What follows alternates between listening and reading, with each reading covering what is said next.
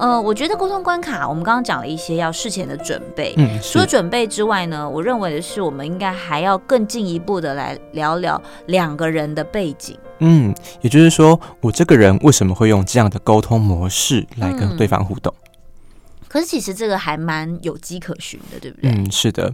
也就是说，每个人从成长环境当中多少吸取了一些自己爸妈沟通的方式，不管你喜不喜欢哦，你会在不知不觉中流露出这种沟通的方式。嗯，这听起来好可怕哦，对，好像是某一种那个复制的模式，对，对不对？你会去复制一个，或许你本身没有这么喜爱，嗯，但是你就不知不觉中你就会有这样的反应，这是一种耳濡目染的 作用。啊对啊，而且当你自己有孩子的时候，你就会更警惕自己说啊，我千万不要变成我爸那个样子，我千万不要变成我妈那个样子。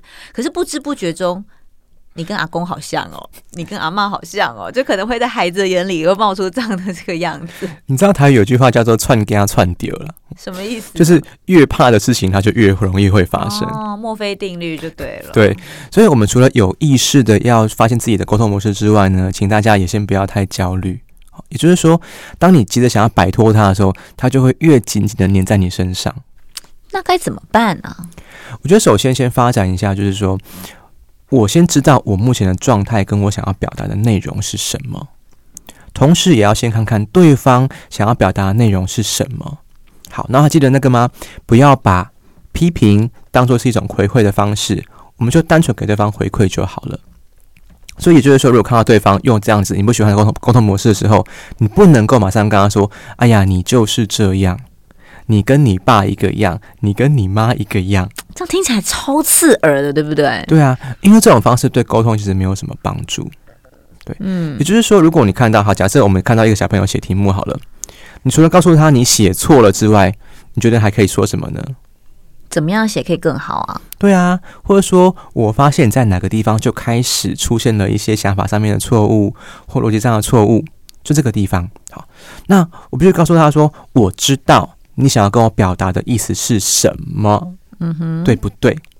好，我们先绕过了那个原生家庭的那个沟通方式，直接告诉他，我知道你的动机是什么，而且我听到了。这时候对方的气跟对方的情绪就会消下一大半。对，因为其实，在对方接收你的讯息的同时，他也是在嗯不断的整理，或者是说他也是在可能吸收他过往的那些经验当中，是去做出来很直觉的反应。是，所以我们要用一种反直觉的方式嘛，好，就是让对方知道说，我不用这样直觉的方式，我也可以达到我想要的。比如说，我不用用过去这种方式讲话，我的伴侣也可以接受到我想要表达的意思是什么。嗯，这很重要哦。那同时，我们也在示范的一个是，我希望你用什么样的方式来跟我表达。OK，哎，可是这个说实在的，如果没有意识的话，嗯，对方很难去改变，你也很难得到你想要的答案，对不对？对，所以我们要反直觉吗？那我觉得说，各位在听我们这门课，也是希望说可以有一个更好的沟通的模式。所以等于是我要先破除我以往的沟通模式呢，我必须要先找到我是怎么样跟别人沟通的。我觉得像我自己本身，我就不太有自信啊。我就用会用一些很隐晦的方式，希望能够对方听到我的弦外之音之后，自己做出一些改变。反而对方会说：“啊，有吗？我又不知道，我又不知道你是这样想的。”就变是说我讲了很多没有用的话，希望对方可以听到我的意思，但对方听不懂，他反而会更生气。嗯嗯，的确。所以绕着弯在做事的时候，有时候你好像觉得你是出于。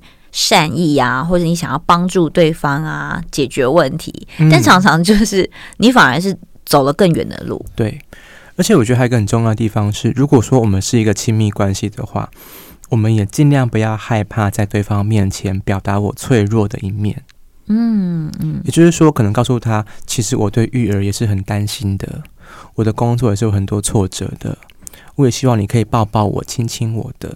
嗯哼，这样的脆弱感其实表达出来之后，会更增加彼此之间的关系哦。嗯，我觉得亲密关系它反而是一个，嗯、呃，密不可分的，就顾名思义嘛，就两个人的相处时间变长了，嗯、然后两个人在处理的事情变多了，嗯，很多东西是牵一发动全身的，是对，所以在这个关系互动里面，我们要怎么样去让对方，甚至是让彼此能够产生信任感，然后在。处理某些事情之前，大家都能够有初步的理解对方的利基点在哪里。嗯，我觉得这很重要。对，所以就是说，变成理解你，表达我是一个很大的原则。如果不能理解对方的话，只顾着表达我，其实对方没有接受到你的善意的。嗯哼。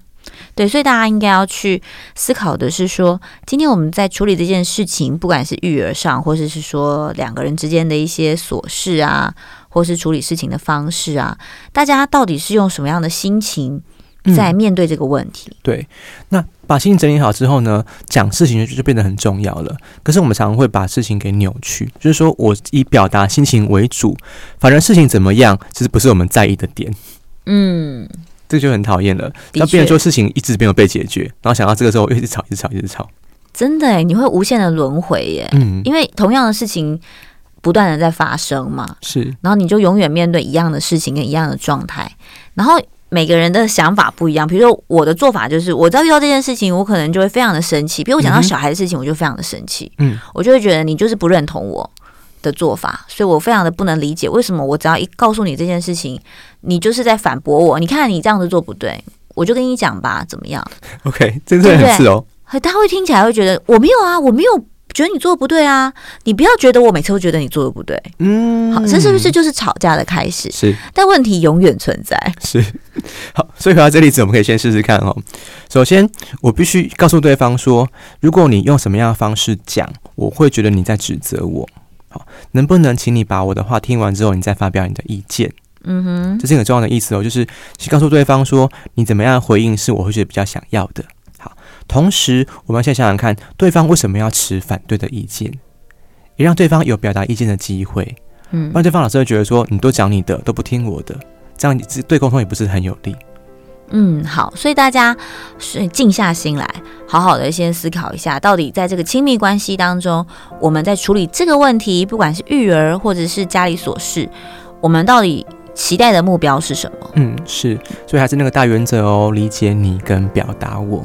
嗯，那请大家试着理解他，表达自己。好的，那在这这个阶段呢，是不是帮我们再统整一下？面对亲密关系的这个沟通，除了做好了心理准备之外，我们还要注意哪些事项？嗯，好，首先呢，要先理解对方的沟通模式，理解对方的情绪，以及他为什么会做出这样的反应。记得哟，要给回馈，先不要给批评。第二个呢，是也请你很真实的表达自己的脆弱、自己的想法，以及对方的回应。造成你什么样的反应跟感受？那你希望对方用什么样的方式回应你？在这边一定可以告诉他哦。